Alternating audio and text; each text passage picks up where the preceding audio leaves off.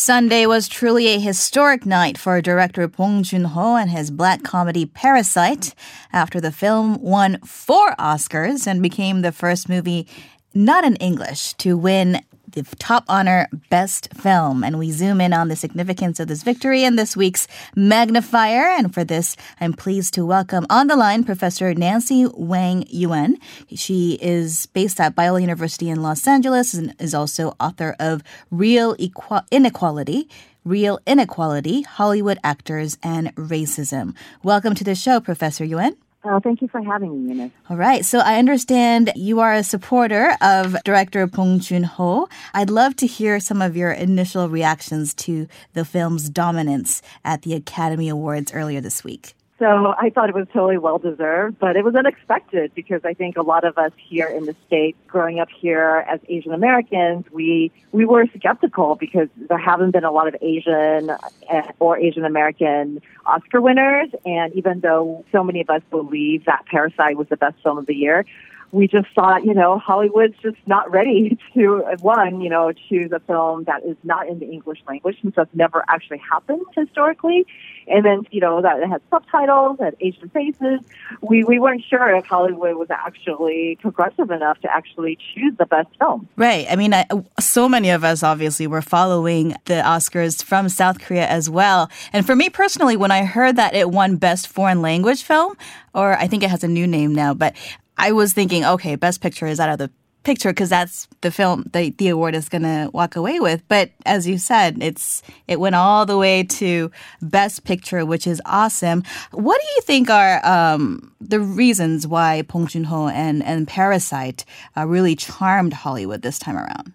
I think that, uh, well, I mean, just listening to critics, for me personally, I thought the film was just so well made. You know, aesthetically, it was beautifully done. It, the story was, I think a lot of people had, critics had mentioned that it was universal, the whole idea of haves and have-nots. But I also thought that it was specific to South Korean culture, and there were things that probably, you know, people in the West wouldn't get. But I think that the performances were so outstanding. The sets, the fact that, you know, they built the sets, and and yet, you know, there were the, the whole idea of the basement apartments. That is something actually that uh, Westerners don't necessarily know about. But the whole idea of the smell of the working class, the the mm. poor people, that those were things that resonated, right, universally. I think that people understood what what it means to even have a visceral reaction from the rich to the poor. And and so I think that it was a human story that a lot of us could relate to, but it was just, it was so well crafted. And, and I think that a lot of people just were wowed by it. So many have kind of pointed to the director's uh, speech after winning his Best Director award as uh, some of the highlights of the Oscars. You've also noted how humble he was in his comments, especially one that led to a standing ovation for Martin Scorsese. Tell us about that. Yeah, so it's typical for winners to, you know, give praise to the other nominees. It's kind of like, sometimes it's just like false humility, I think, you know, people just do it because you have to. But I thought that his was really genuine and authentic, where he, it wasn't just like, oh, Martin Scorsese is so great, I'm so honored, but really he, Martin Scorsese, he talked about how, yeah, that his whole kind of idea of speaking for them personal. He first did a quote, and then and then it was kind of like this reveal that, oh, this quote came from Martin Scorsese, who's been my mentor, and, you know, I've, I've admired his films. And then he, and then of course he, yeah, he applauded, and they, they actually, you know, they have a standing ovation. I, I've never actually seen that where, you know, a winner actually is applauding someone else, and the standing ovation is for that other person, mm-hmm. um, because, you know, obviously Scorsese is, is just a legend in the filmmaking world, and he, he did it so sincerely. It was really not about him. He, he talked about wanting to, you know, use a Texas chainsaw and like split it into five. And he, after, you know, giving Scorsese props, and then and then also saying how Quentin Tarantino supported him and supported Korean films when it wasn't popular, that, that it is now. I, it was so detailed and so sincere that I think everybody felt felt that it was authentic. Mm. And um, the Best Picture win for Parasite, of course, was a big moment for Bong Joon-ho as well as the cast of Parasite, and also I think Korean film industry at large, but I feel like it was also a big moment for the Oscars, for the Academy Awards itself. This was uh, a movie, only the twelfth movie in the history of the Academy Awards to win Best Picture with no acting nominations. Uh, what are your thoughts on, on that uh, aspect? Yeah, I think that uh, I was disturbed by that, and I realized that there was a pattern of this in terms of uh, films from the from the East. Like Crouching Tiger was another one where right. there was, you know, a lot of nominations, but none of the actors. And it just started to get me actually really riled up thinking about, you know, what, so Asian faces. I mean, there's only been three Asian Uh, winners ever in the Oscars history, ninety-two years. And so the fact that, you know, a lot of people were like, wow, you know, what a great film with such great, you know, everything else, but what, the actors were no good? What does that mean? Mm-hmm. And so this um, this kind of, you know, dissonance, right, between the two. And, you know, we, we couldn't help thinking, oh, maybe it's racism, you know, and, and people don't know, they can't even tell the difference between Asians. This is a problem that Asians in the West often feel, and I think we're all the same, Chinese, Japanese, Korean, whatever, Filipino, they kind of just throw us all in the mix. It, it happens so often where where actors and directors, it doesn't matter, they, they all just get mixed up together, especially in the age of social media, they'll actually assign the wrong name. And so we really felt that kind of like that alienation, right, that to not actually have these amazing actors be nominated. But I was talking to a friend today, a person of color, actually, African-American colleague of mine. He said that he wasn't surprised because, you know, between the, the subtitles and having to under, you know, read something and having to listen, he said that as a everyday person, he doesn't know whether he can actually evaluate the acting. But then he said that, no, but the Academy, that's their jobs, right?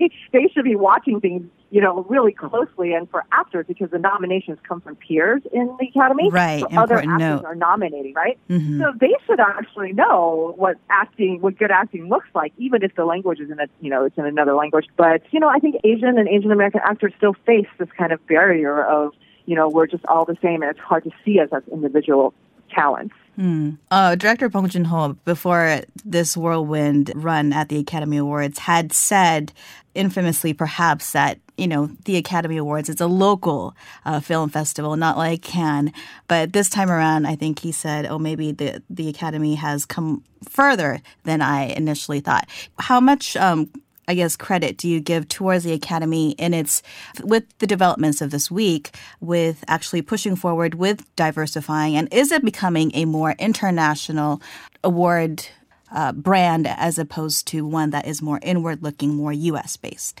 I think that before we had streaming content, there was, um, you know, you could only see international anything like films or T V shows, especially films, you have to go to the art houses, right? Now, it wasn't accessible to every person, but I think with streaming, like Netflix is trying to have a more international feel in, ter- in terms of actually, you know, trying to hit those markets, but people in the United States can also then see those films and see, see television show- shows, and it feels like that um, those boundaries of, you know, of language and international and, and global seem to be less, they're, they're more porous, right? They're more fluid. And I think that um, the Academy has been working hard since Oscars So White to diversify its body. I mean, it's not even close to the diversity of the United States, mm-hmm. but they have invited more people of color, more women, as well as more international members to join the ranks, because before then it really was very homogenous. It's not just in terms of race and gender, but also even age, right? So people from another era,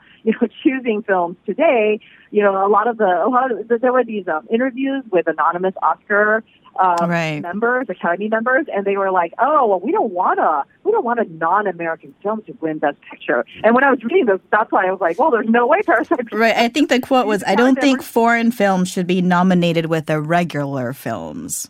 Regular films, means. Exactly. And, right, regular meaning the default meaning American, but then somehow the British films were thrown in there too. Right. So right. it's um yeah, it's a, it's a very Western idea, and yet you know those members were not in the majority, right? So the majority of the Academy is starting to change and starting to shift, and I was extremely encouraged by this shift because I didn't even expect it. I was cynical, mm. and seeing that, I thought like, okay, Hollywood is starting to. to become more global. And so having this shift is, is definitely encouraging, and I think it shows that Hollywood is looking abroad for, for greater talent. And, and also understanding that the market is much more global and not just domestic. Absolutely. Well, Professor N- uh, Nancy Wang Yuen, thank you so much for your time today. Thank you so much for having me, Eunice. That was fun. Uh, that was Professor Nancy Wang Yuen. She's a professor at Biola University in California.